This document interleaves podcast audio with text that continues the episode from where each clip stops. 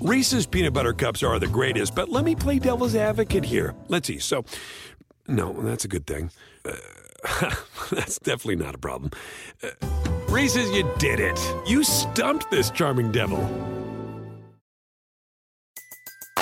Everybody in your crew identifies as either Big Mac Burger, McNuggets, or McCrispy Sandwich. But you're the Filet-O-Fish Sandwich all day. That crispy fish, that savory tartar sauce, that melty cheese, that pillowy bun. Yeah, you get it.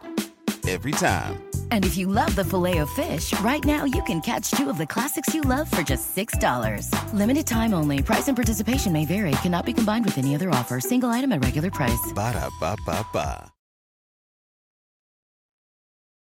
Opinions. Everybody's got one. You know the rest. The trick is finding one that's actually backed up by expert analysis and accurate information. The word is trust. And we've got plenty of it to go around. Get the winning edge. This is Sports Grid Radio on Sirius XM.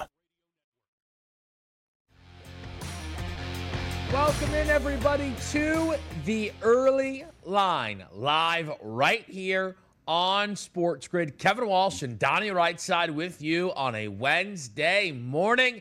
Donnie, how are you? Doing good here on a Wednesday, as you said, Kevin, and the Major League Baseball season is over. 8 calendar months for Major League Baseball finally came to a crescendo last night. Also, we were talking about some action taking place last night. And by the way, Kevin, football basically every single day of the week for the next month. Oh, what a time to be alive. A beautiful, beautiful scene all around. We open it up with our 7 and 7 top headlines. And as Donnie mentioned, we crowned the World Series champion Atlanta Braves, who beat the Houston Astros 7-0 in Game 6 of the World Series in Houston. You love to see it, Donnie. A massive congratulations to an Atlanta Braves team that you told people as soon as we came around to the deadline and they kept making aggressive moves that they had what it take to not only win that division, but make a run, and make a run they did. Yeah, they certainly did. Great front office here. Great pitching down the stretch from some guys that you didn't expect it from. Max Fried last night goes on the mound and dominates in a big game after not pitching well for the past 2 games. Everything did come together for the Braves, and this wasn't one of those seasons where sometimes you look, Kevin, and you say to yourself, all right, injuries, they barely got by, and boy, if this team was healthy, they wouldn't have won. I mean, you're going through the Dodgers, you're going through the Astros. You did it the hard way here, deservedly so. That's a really good baseball team, and let's also keep in mind, at the time, right around the middle summer, when the Braves were still floundering, and they lost probably the MVP of the National League in Ronald Acuña, and then survived that, also Ozuna, and then added some players at the deadline and won it all. That's a story. That is an absolute storybook ending for the Braves. Congratulations to that organization. And to your point there, Donnie, the World Series MVP, not Freddie Freeman, not a Max Fried, but similar to the MVP, which was Eddie Rosario, a player they acquired. Jorge Soler wins World Series MVP. You and I following the action on In Play Sports tonight. Hit a baseball out of the stadium and pretty much in that moment locked up that award. Yep, and I guess they're going to say, like, we're never opening this stadium again because they actually hit a ball out and it was the opposite team. Remember way back when Albert Pujols knocked one onto the train tracks? This one actually went farther. But how about that? Jorge Soler, the World Series MVP in a trade deadline acquisition. But my favorite part about this, Kevin, if you take a look last night and you didn't know how the game would finish and you said, hey, the Braves are going to clinch this one in Game 6. Soler's going to homer, but also Freddie Freeman. I think most people would say, aha, Freddie Freeman is your World Series MVP. But the simple fact that Soler was up there and put the knockout punch out there, a three-run home run.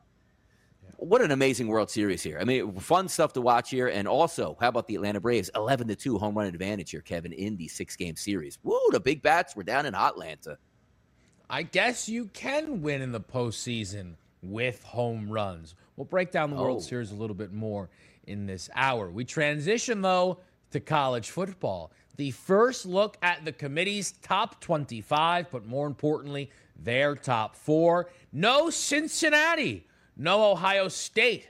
Yes, Oregon, Donnie, who checks in now on FanDuel Sportsbook with the 5th best odds to win the national championship.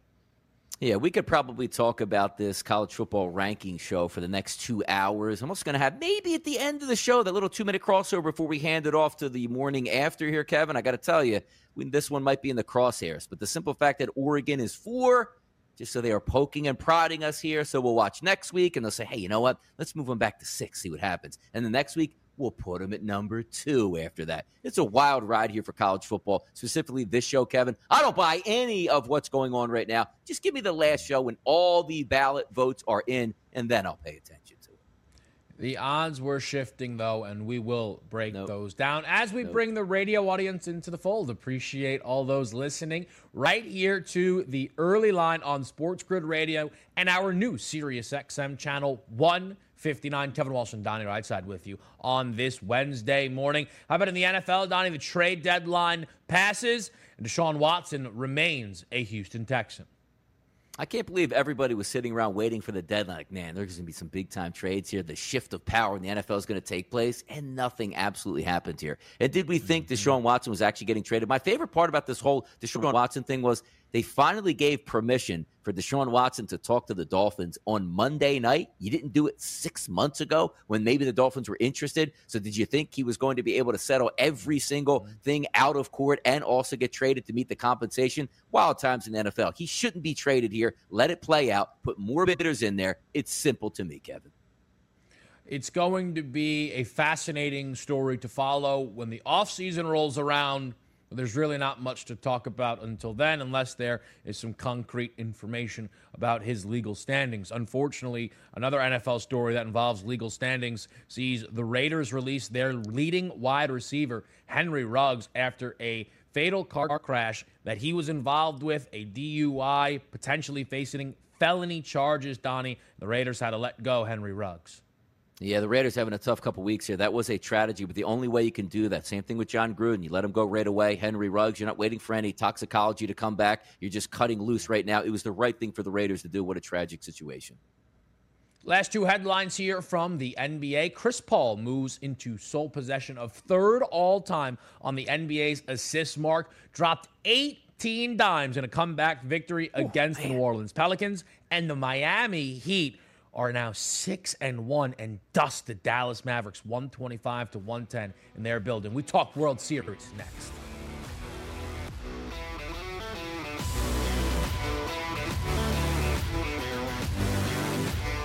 SportsGrid.com. Betting insights and entertainment at your fingertips 24/7 as our team covers the most important topics in sports wagering. Real-time odds, predictive betting models, expert picks, and more. Want the edge? Then get on the grid. SportsGrid.com.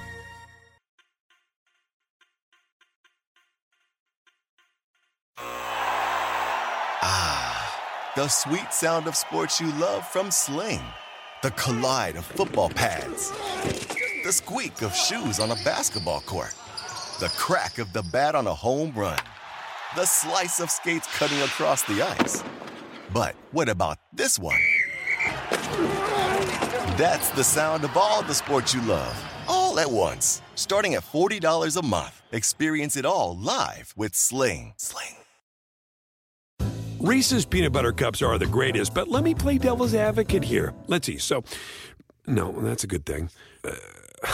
That's definitely not a problem. Reese's, you did it. You stumped this charming devil. Everybody in your crew identifies as either Big Mac Burger, McNuggets, or McCrispy Sandwich. But you're the Filet-O-Fish Sandwich all day. That crispy fish, that savory tartar sauce, that melty cheese, that pillowy bun. Yeah, you get it. Every time. And if you love the Filet-O-Fish, right now you can catch two of the classics you love for just $6. Limited time only. Price and participation may vary. Cannot be combined with any other offer. Single item at regular price. Ba-da-ba-ba-ba.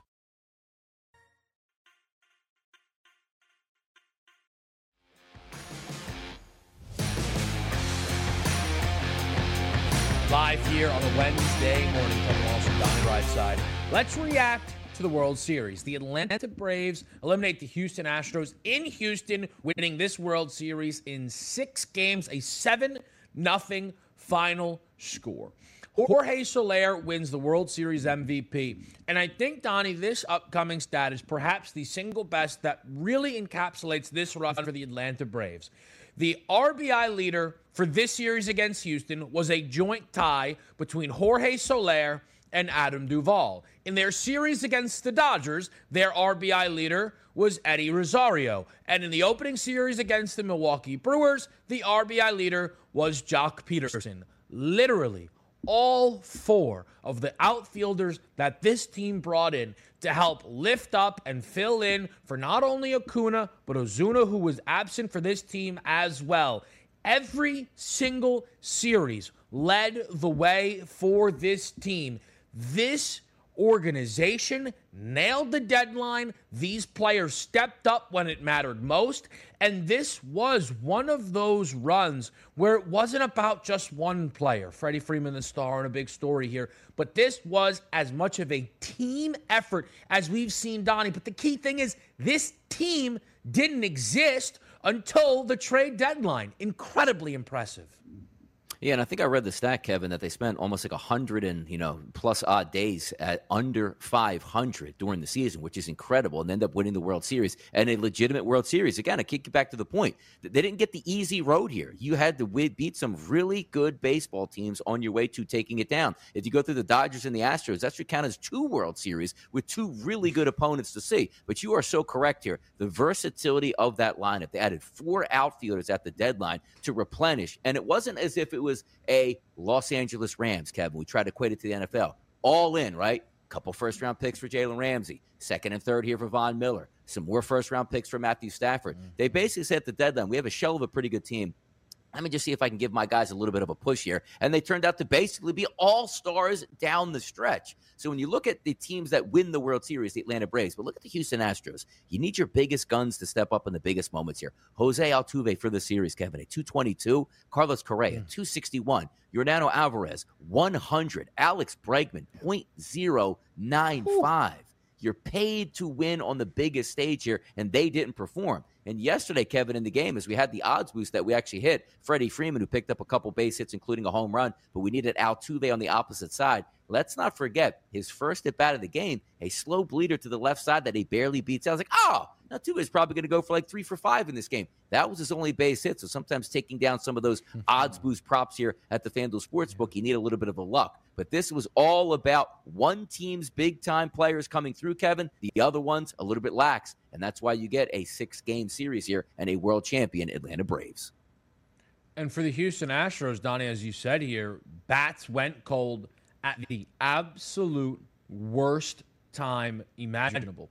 If you look at what that team did, scoring 5 or more runs in all but one of their games leading up to this matchup here with the Atlanta Braves, and then proceeding here against Atlanta to be held to 2 runs in the opening game, shut out multiple times. In their 4 losses, an average of 1 run per game. This isn't a spot, Donnie, where losing a Lance McCullers, never getting a Justin Verlander back. It wasn't a situation where a washed Zach Greinke came back to bite them. In some ways, sure, but they weren't losing baseball games 9-8, 7-6. Their offense disappeared, as you said, in the biggest stage, shut out multiple times. The first time a team was shut out in a series clincher since the Houston Astros lost, I believe, to the Chicago White Sox in the World Series. Yeah, no, it was a perfect performance by the Braves. Let's also take a look, Kevin, at the, mindset of the Atlanta Braves, the mindset of the fan base here, right? You're taking a look at a 7-game World Series, and you say, okay, get your split on the road, which was perfect. They win the first 2 games at home, and you head to a Game 5. And the fact that, yes, we know the Astros won, but the way they won might have been the most damaging thing.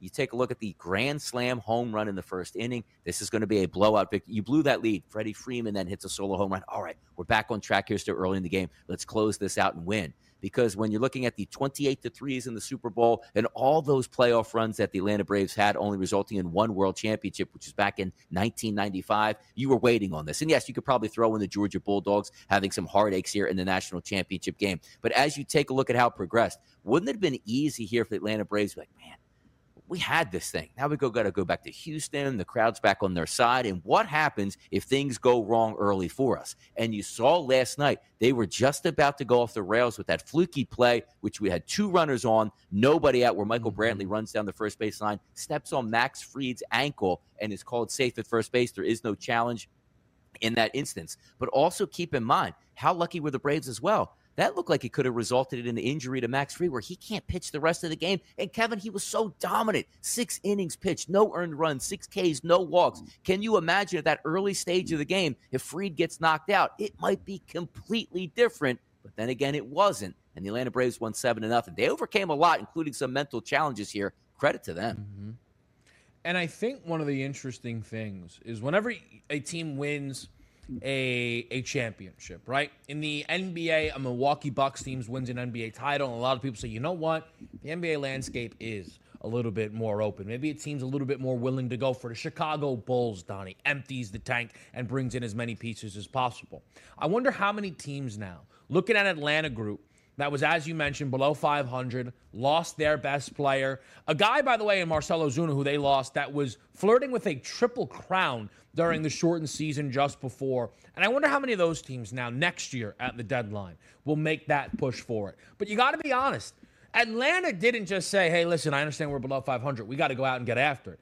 They were able to do that because of a New York Mets team that fell apart and a Phillies team that couldn't pull away. And they knew they were always in the mix. They knew they were doing a disservice to their fans and to the rest of that roster not to make moves. And you spotted out a mile away, and I can't give you enough credit for giving them the praise for all of their moves at the deadline. But, Donnie, it wasn't a scene where they were the talk of the deadline. It was the New York Yankees. It was the Los Angeles Dodgers, who they beat, bringing in Max Scherzer and Trey Turner. Atlanta approached this deadline in one of the most fascinating ways we have seen a team approach it. We're rewarded with a World Series, and I always wonder how that now will influence teams moving forward in their roster construction and approach to competing at the highest level. You're right, and take a look at also what they did. Acuña goes down. They go make a trade for Joc Pederson. And what were we all saying here, Kevin, at the time for Atlanta? All right, they probably just need an extra player in the outfield. They're not going to be a buyer in the market. They're not going to win the World Series. You can't do it after losing your best baseball player. And the approach that they took was, well, let's go out and get Joc Pederson. If it doesn't work out over the next 10 days and we are just, still under 500, not going to make a run, we can then flip Joc Pederson and get a piece for the future, and we'll sell him off to a contender. Well, it turned out they made the move here. Joc Pederson gets reinvigorated, and they say, you know what? You're right. The Mets, they're leaky. The Phillies, they're leaky. Washington's done. We're not going to worry about the Miami Marlins. Why don't we just add a couple more pieces here? But let's not go all in. Let's not give up our top pitching prospect arms and be like, hey, let's sell a bill of goods to our team and our city that we can actually win the World Series. Let's get some good baseball players, not spend a lot of money, and just see if we can make the playoffs. Because the old adage goes, Kevin, you can't win a World Series or a championship without making it to the playoffs. Then we'll see what happens. Every single thing worked out perfectly for the Braves, and they executed it flawlessly at the deadline. The Atlanta Braves, the defending World Series champions, have new odds to win the 2022 World Series at a 14-1 price. Half the number, or double the number, I should say, the team they beat, the Astros, who are 7-1. We will, at the top of hour number 2, talk about those updated 2022 World Series odds, where some of these teams land. But once again, it is the Atlanta Braves that take down the 2021 World Series. After this quick break, we come back and react to the College Football Playoff Committee's initial top 25 rank.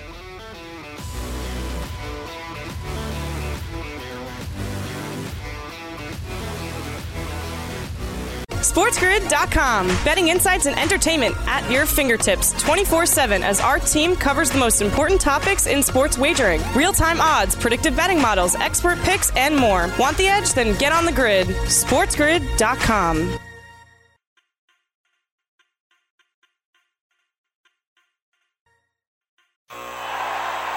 Ah, the sweet sound of sports you love from Sling.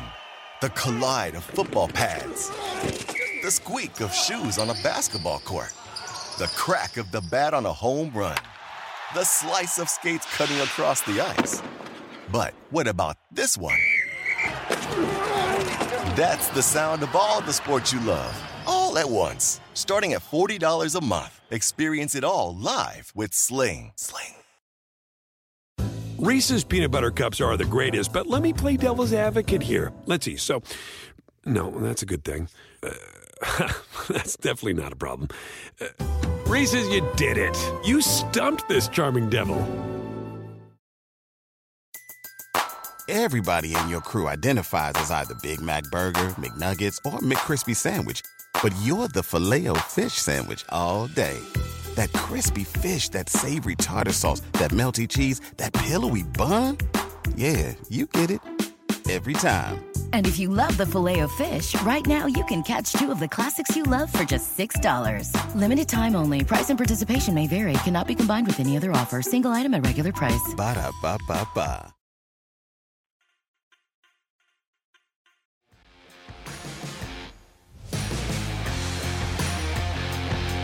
Live here on Sirius XM Channel 159. Kevin Walsh from Donnie Wrightside as we react to the initial college football playoffs top 25 ranking. This was a delight to watch come in yesterday because I, still in my youthful exuberance, reacting to every misplaced team. Old curmudgeon right side saying none of this matters. Wake me up when they actually put in the final four teams. But it did impact some odds yesterday, Donnie, on the FanDuel Sportsbook. And I believe the most notable team that was impacted were the Oregon Ducks, who went from 50-1 to 30-1 to win the national championship. A team at one point that I believe was better than 7-1 for the yes to make the college football playoff. Still a plus price at plus 270. But I think what was my big takeaway from their ranking at 4 is that Oregon controls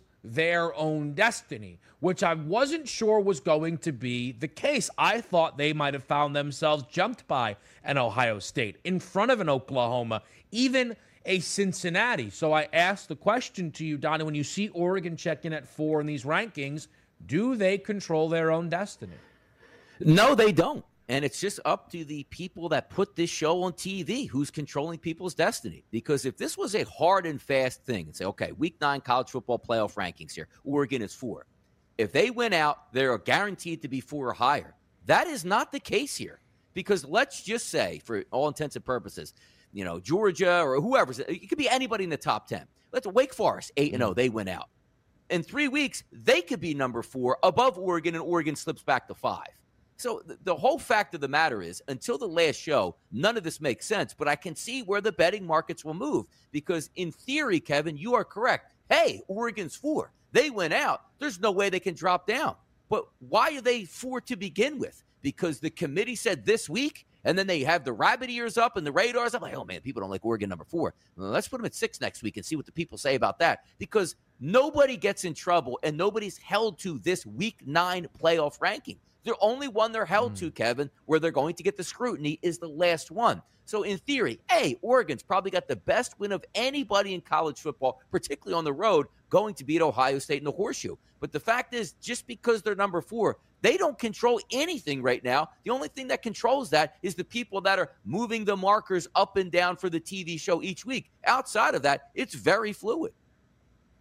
I think it's fair to say, ultimately, it's not as if being placed 4 in the initial rankings, they always love to make the point, the first top 4 is never the final top 4, means that they are guaranteed to get in.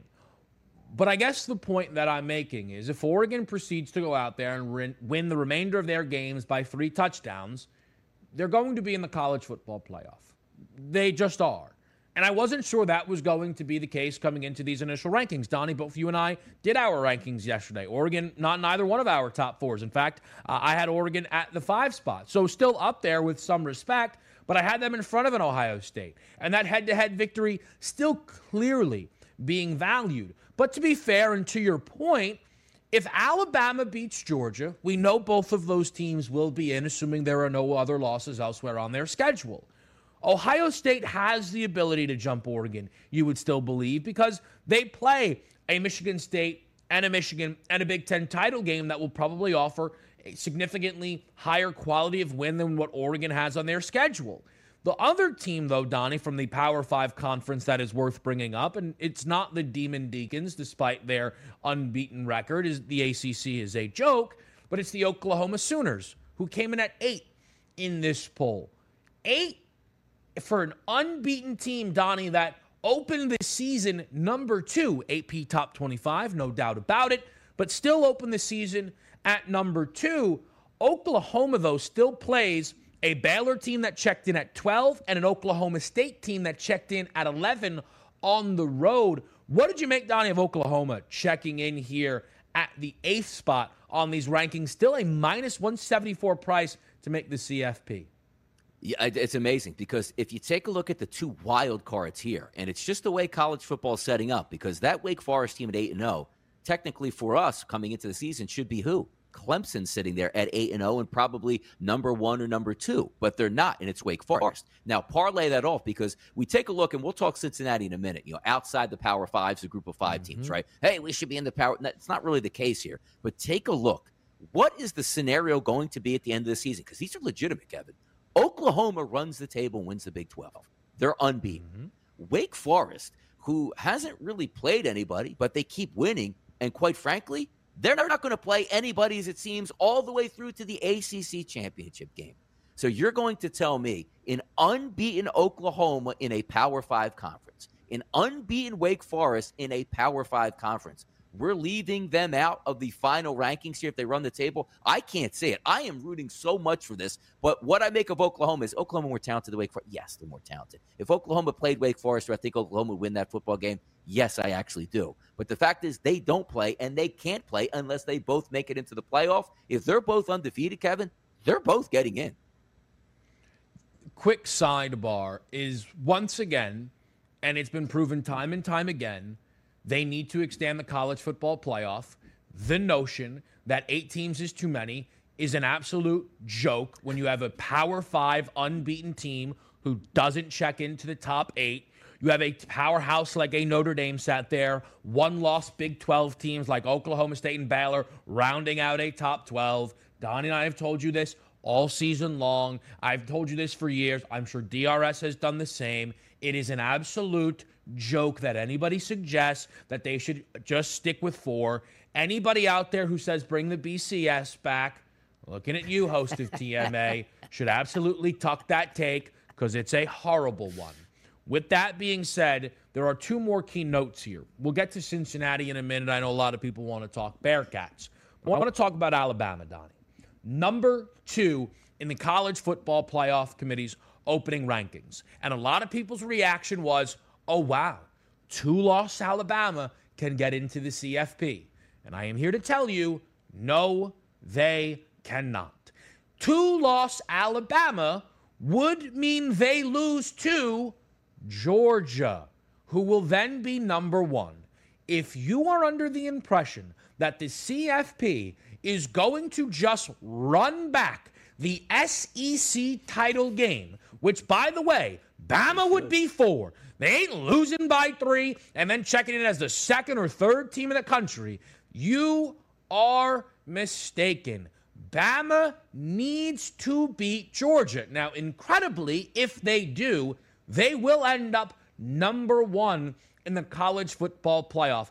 But the avenue for 2-loss Bama to get in is not hang with Georgia. It's Oregon to keep losing, OU to lose twice, Ohio State to fumble the bag. They might need help from a Notre Dame team that could very well find themselves in the mix. Cincy to lose to SMU. The help that 2-loss Bama would need is boundless. They do not get in, Donnie, if they lose to Georgia. You're right, and it would be chaos for them to get back in. But having said that, if they make it all the way to the SEC championship game and lose to Georgia, if I'm on the playoff committee, I'm still putting Alabama in. Isn't that the games that we want to see, though? Don't we want to see the best football conference? I used to joke, Kevin, during the pandemic with COVID, where I wasn't sure like certain leagues were playing. And the SEC said at the very outset of it, we don't care what happens. We're taking the field. And I remember contemplating that decision going, take a look at this. All we're going to get is SEC football, and I'm 100% fine with this because it's the best league by far in the country. Put as many SEC teams into this playoff, and we can all eat, which, again, brings it into it.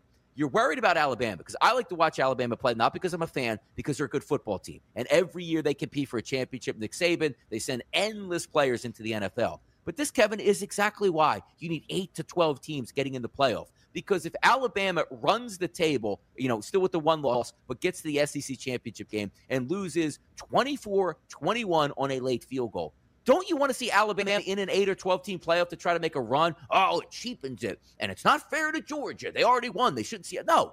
What kind of concept is that? Because you can play in the NFL, win your division, beat a team twice. They can still get the wild card. That's not fair to the Dallas Cowboys if the Eagles, who they beat twice already in the regular season, could beat them in the playoffs. Welcome to the real world here when you're making a run at a championship. I need to see more teams in, but I would love Alabama to somehow get in there. Why? Because, yes, they are the second-best team in the country, even if they lose to Georgia in the SEC final. Imagine a world where people said we need to trim down the college basketball tournament because Kentucky can lose early season games and still find their way in. A preposterous take that simply no one with any credibility would bring to the table. I will push back, though, on the notion that Bama still is clearly the second best team in the country. The one thing about Alabama is their resume is not as strong as typically an Alabama would be by beating SEC-level competition. Again, they lost to A&M. Florida is nowhere to be found. The U, even less to be found. Tennessee is not ranked. Yes, they beat Ole Miss, and somehow this Mississippi State team is inside a top 25. That is wild to me. Bama absolutely blasted that group, but they are also not a top 25 team in the country. I think Ohio State can make that argument for a second-best team. I think even an Oklahoma team led by Caleb Williams, but they will certainly play out the games. As I said, we will get to Cincinnati because they perhaps somehow are the biggest story of the college football playoff. Was Cincinnati done dirty by the committee, checking in at 6 overall? Talk about markets moving. Their odds to make the college football playoff move quite a bit after those rankings. We'll react to that and a little bit more in our next segment. Keep it here.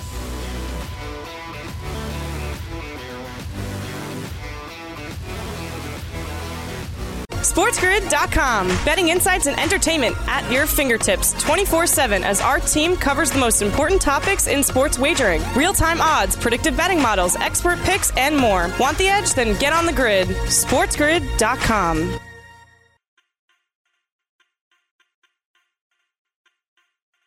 Ah, the sweet sound of sports you love from Sling. The collide of football pads. The squeak of shoes on a basketball court. The crack of the bat on a home run. The slice of skates cutting across the ice. But what about this one? That's the sound of all the sports you love, all at once. Starting at $40 a month, experience it all live with Sling. Sling. Reese's Peanut Butter Cups are the greatest, but let me play devil's advocate here. Let's see. So, no, that's a good thing. That's definitely not a problem. Reese's, you did it. You stumped this charming devil.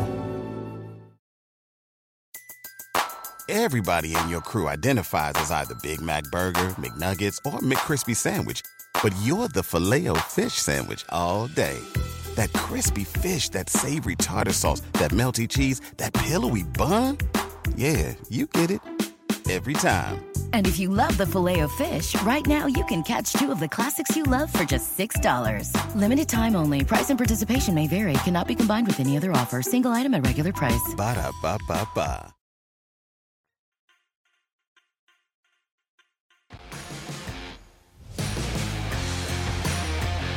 We saved the best for last. Actually, no, we saved the 6th team in the country for last. The Cincinnati Bearcats, Donnie.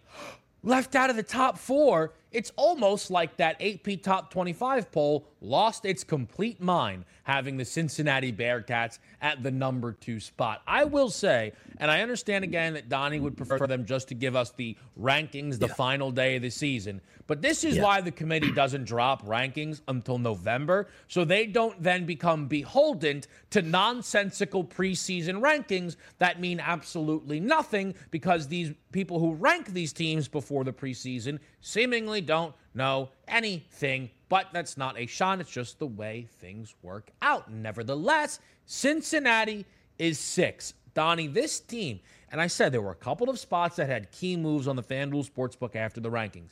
This team was a -120 to miss the college football playoff. After yesterday, a -235 to miss the CFP. Donnie, were Cincinnati done dirty? Yeah, it seems illegal. Like, you know, you can't pump like penny stocks on Twitter and scream and say everybody get invested in this and then sell out as soon as everybody gets invested. That's what it seems like is going on right now with the college football playoff rankings. Because you're right, Cincinnati did nothing wrong. They are an 8-0. Most people were thinking coming into this, like, Cincinnati's got to be in the top 2 or 3, right? Or at least 4, no doubt, because they did beat Notre Dame on the road. They're unbeaten. You can't put Alabama, who's lost 1 game, Oregon, who's lost 1 game, Ohio State has lost 1 game above them, but yet they did that. But here's the shell game that goes on, because let's also include this, Kevin. The college football playoff is how many teams? There's 4 teams. You're telling me we just had a show that lists the top 25? Why are we showing Pittsburgh, San Diego State, Fresno, Iowa, Wisconsin, and Minnesota? Like, it's just like fodder for the TV when it makes absolutely no sense. And also, if I am on the playoff committee, you know what I showed that game last night, or showed the show with last night? Give me the top 4 teams, and I show nobody else. And I let everybody in the dark. Well, who's 5? Who's 7? Like, you want to spend widespread panic out of where those teams rank. That's what I have done. But back to the Cincinnati point. They did move down. This is no fault of their own. And both myself and Kevin think Cincinnati's a very quality football team, and deservedly so, being in the college football playoff, but not in the top 4. Top 8, absolutely. Top 12, certainly they will be in. Because I know we get wrapped up in the little engines that could and do all this stuff, but trust me, whenever the playoff is, which every once in a while it starts on New Year's Eve, which is ridiculous, are you going to stay home to watch a Cincinnati college playoff game? Or are you going to stay home to watch a Ohio State or a Alabama or a Georgia or an Oklahoma playoff game instead? Money moves these ratings here. And there's a reason why Cincinnati is out at 6. But also, let's keep in mind, they're out at 6 not because we don't just like Cincinnati as a football team. They're a group of 5 team. Drop Cincinnati into the SEC this year, and you tell me if they're going to be 8-0 at this point. Absolutely not. That's the only way you can look at it, even though, Kevin, it's technically not fair. They're unbeaten. They beat everybody on the schedule. Their big game was supposed to be at Indiana. Indiana stinks this year. They weren't supposed to. Notre Dame, who they beat, still only has 1 loss, and that 1 loss was to Cincinnati. This is the exact reason why we need an expanded playoff, because Cincinnati, again, is going to do nothing wrong and not make the playoff. Here is the thing, though, Donnie, is, and all of the money stuff is real, right? But there is also reasons to have them behind both Ohio State and Alabama that come with plenty of integrity. See, this is where sports betting can actually really help you assess quality of win and quality of loss.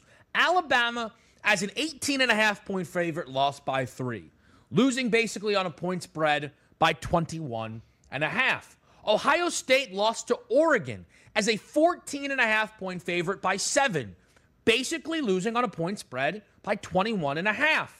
Cincinnati beat Navy by 7 as a 28.5-point favorite, losing on the point spread by 21.5. Quite literally, beating Navy by 7 is the same as losing to Oregon or Texas A&M, because Navy is horrible. A 2-6 team. Okay? That is the reality for Cincinnati. You don't just get in the top 4 because you're unbeaten. People upset that UTSA wasn't in the top 25. Donnie honestly makes a good point. Who cares if they are 22, 27, or 12? Like, they're not getting into a college football playoff. But folks, you don't just get they don't put in the top 4 unbeaten teams. It's about who you play. It is about the resume. The resume doesn't stack up. They entered the season playing what people thought were two real teams, and one of them was Indiana. So they played one real team. Folks, Cincinnati is where they belong. That's the reality of the situation on them. I look forward to the next edition of the College Football Rankings. I know Donnie does not. We transition, though, to a little bit more hot or not situations, because there's a quarterback rumor conversation being had in New Orleans, or perhaps not being had in New Orleans, around a retired / not retired quarterback. I don't really know the status of one Phillip Rivers, but I know he's apparently interested in coming to New Orleans. The perfect situation that he wanted. Let a contender call my phone in the back end of the season, and I'll come in and save the day. So, Donnie, hot or not, the New Orleans Saints should sign Phillip Rivers. This is the biggest not of the day today. And it's not because that if you're watching right now saying, how could this guy who looks like Phillip Rivers actually deny Phillip Rivers a chance to get back in the NFL? Well, I am going to do that here. Did you watch last year with Phillip Rivers and the Colts? He performed admirably, getting older, getting up in age. There's a reason why the Colts went out and said, let's get a franchise guy, or at least we get hopefully a franchise guy in Carson Wentz. Younger, mobile, bigger arm. They would have just had Phillip Rivers back again this year. So the fact that Phillip Rivers sends the smoke signals out, hey, any contenders out there, you want to call me, let me know. Let's also remember the same thing just took place in New Orleans, Kevin. You had a guy, one of the most prolific passers in the history of the NFL in Drew Brees. You know what the Saints did behind the doors? Love you, kid. We're going to retire your jersey. You're on the way to the Hall of Fame, but you're not coming back here, so you might as well retire at this point. Remember the workout videos? Like, oh, man, if they just give me the go here. Look, Drew Brees is working out hard.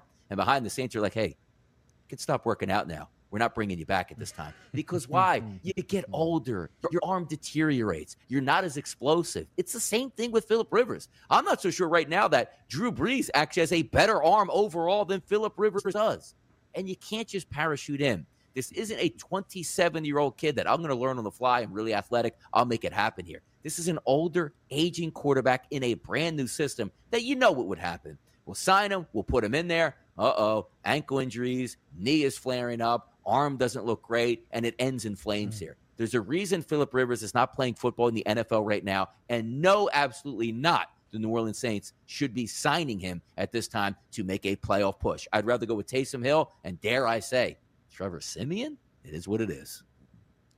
A Trevor Siemian appreciation on the early line. I didn't expect to see such a thing. See, this is where the Saints are fascinating.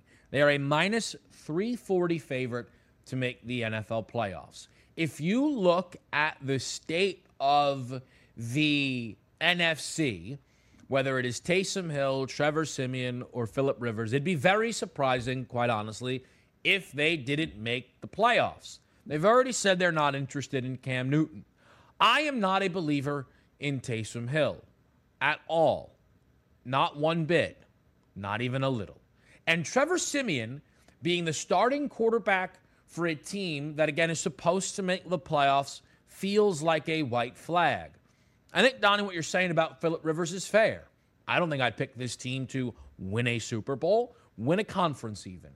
But I think I like their chances a little bit more with Phillip Rivers than the rest of these guys here. At the end of the day, Phillip Rivers last year, if you are a passer rating guy, finished 13th in the regular season, completed near 70% of his passes. Again, an Indianapolis team that had great protection up front, not overwhelming weapons, but a solid system. Put Phillip Rivers in New Orleans with Sean Payton. I expect adequate production. And ultimately as well, Donnie, he doesn't get to burn his arm out the first 10 weeks of the season because, as you're very right to point out, super old. Not a ton of arm strength. It was always fun to watch Drew Brees throw 40-yard touchdown packs weeks 1 through 5. And then it was like, whew, all right, enough of that. Check down Kamara, check down Kamara, check down Kamara. At the end of the day, Donnie, with the way this team is on the defensive side of the football, and again, in a head coach in Sean Payton that I really believe deserves a ton of praise. I think last year, arguably, could have won Coach of the Year and probably should be higher in this year's Coach of the Year ranking, certainly in front of someone like Brandon Staley. I think they have a much better chance to win with Phillip Rivers. So to me, I think it's hot because I think they have a better chance to win with Phillip Rivers. I see where the point comes in, but I just don't know if he can learn that new system, pick it up, and be effective enough to actually move forward. Now, also, you could throw a wrench in this one and say, all right, what's the aspirations for the Saints? To make the playoffs? Maybe they can get there. What's more important about the future? Jameis Winston goes down with a knee injury. We don't know when he's coming back. He probably isn't even going to start the season next year if you had plans for Jameis Winston coming back and being the starter. Probably going to be a free agent. Who knows what's going to happen? But Taysom Hill, the same way we talk about Teddy Bridgewater and Drew Lock. We know Teddy's not the future in Denver, right? We think Drew Lock isn't, but we don't know yet. So we'd rather see him play and then finally, okay, final decision, he can't play. So if you're taking a look at the Saints now, almost similar to Tua Tagovailoa down in Miami and what they did last year with Ryan Fitzpatrick, you got to let the kid sink or swim. 9 games left in the season. If he's healthy this week, Taysom, I'm not even going to bench you the rest of the year. Trevor Siemian will be the backup. You're going to start. Make the playoffs great, provided that you are a franchise quarterback. We know more clarity about our future, but if you can't play, you always have a home here as being the gadget guy, the Swiss Army knife in our backfield. We'll go find another quarterback. Sometimes I think the bigger picture here makes more sense. Let it roll with Taysom Hill. Let's find out if he can be a franchise guy. If not, you know exactly what his role is on the football team. But if you bring in Phillip Rivers and say, let's ride this out, you're still at ground zero at the end of the year with who your franchise guy is going to be. I don't think there's any world in which Taysom Hill plays any level of football that suggests he is a franchise quarterback. I think we saw that in the 3 games they played last year with Taysom Hill as their starter. I don't see anywhere that that's the end goal. Perhaps the worst part of it all, Donnie, for a New Orleans team that has impressive victories over both the Bucs and the Packers is the fact that this team maybe could have gone out there and made a legitimate run with Jameis Winston as their quarterback. But to be fair as well, Donnie, they weren't getting great football out of Jameis Winston. Good enough, really confined within a system. And again, that's where I make the case for Phillip Rivers. It's just a good veteran hand. Like, this is pro wrestling, a Bobby Fish of the world, right? A good, solid veteran that can steady the ship. Not Taysom Hill, not Trevor Siemian. You want to get Ian Book in the mix? I mean, we'll have a different conversation, Donnie. But perhaps they just really blew an opportunity at the deadline to not try and make a bigger splash at the quarterback position. No, and maybe they should have here because they did have some options on the table. But also, Kevin, we need a quarterback that can produce on the field. But then again, if a quarterback that can cut promos and do shoot videos, might be something we'd be interested in, though. Listen, you get a quarterback that can hit a clean DDT, and all of a sudden we're signing max extensions. That's really what I think the New Orleans Saints have been missing this whole time. We're coming up against the break here on the early line right after the fact, though. Let's talk about the updated odds to win Offensive Player of the Year. That's next.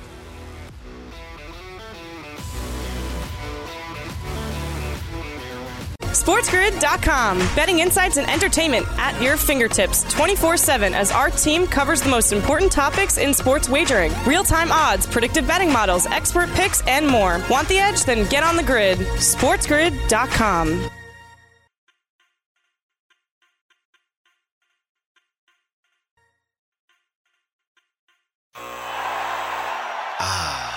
The sweet sound of sports you love from Sling.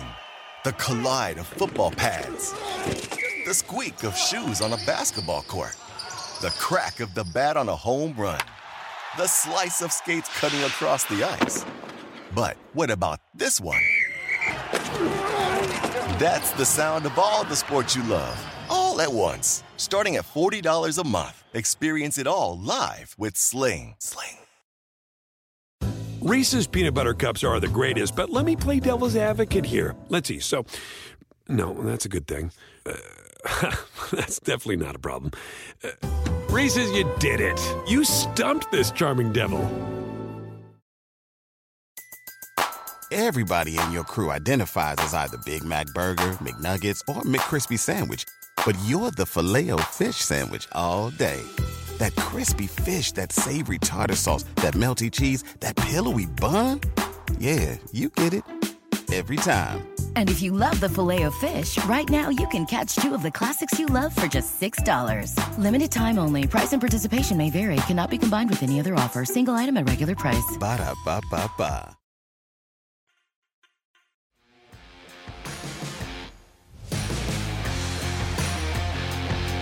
One more segment to go before we hit hour number two of the early line. Derrick Henry's injury left a massive void on the Tennessee Titans, but also in the odds to win Offensive Player of the Year, a clear favorite for Derrick Henry. But now there is a new clear favorite. And, Donnie, that is Cooper Kupp at plus 130. The next closest player, Devontae Adams, 14-1. Kyler Murray, Josh Allen, 16-1. Everybody else is 25-1 or longer. Hot or not, Cooper Kupp will win Offensive Player of the Year. You know, I thought there was a reason why we went NFL Offensive Player of the Year award instead of the MVP, but then I realized, Kevin, as you take a look here, I mean, most people aren't really on the bandwagon in Buffalo just yet the way I am. So I'll be fine talking about the NFL Offensive Player of the Year award, and it should be Cooper Kupp. It's plus 130. He is dominating. I mean, take a look at what he's actually done on the season. When you say, like, oh, he's not really a deep threat, 924 yards on the season. Put that in perspective. Who's the ultimate deep threat here? Tyreek Hill, 735, 63 catches that Kupp has, 64 for Tyreek Hill, and he has just about 200 more yards. How about touchdowns? Tyreek Hill with 6, 10 touchdowns for Cooper Kupp. You think, oh, he's maybe working over the middle. 15 catches this year of 20 yards or longer. Tyreek Hill, only 7. Amazing performance here. Absolutely Cooper Kupp. If he stays on this pace, is he going to catch 2,000 yards on the season? My goodness, Kevin.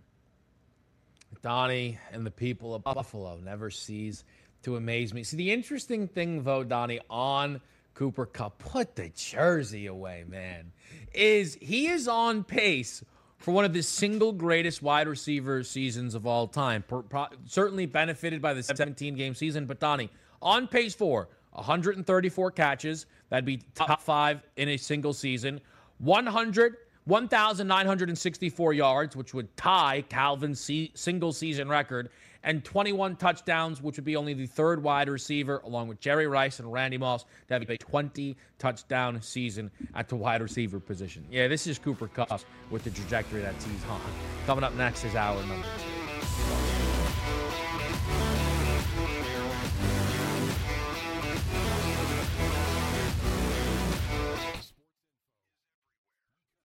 Reese's Peanut Butter Cups are the greatest, but let me play devil's advocate here. Let's see. So, no, that's a good thing. That's definitely not a problem. Reese's, you did it. You stumped this charming devil. Everybody in your crew identifies as either Big Mac Burger, McNuggets, or McCrispy Sandwich, but you're the Filet-O-Fish Sandwich all day. That crispy fish, that savory tartar sauce, that melty cheese, that pillowy bun. Yeah, you get it. Every time. And if you love the Filet-O-Fish, right now you can catch two of the classics you love for just $6. Limited time only. Price and participation may vary. Cannot be combined with any other offer. Single item at regular price. Ba-da-ba-ba-ba.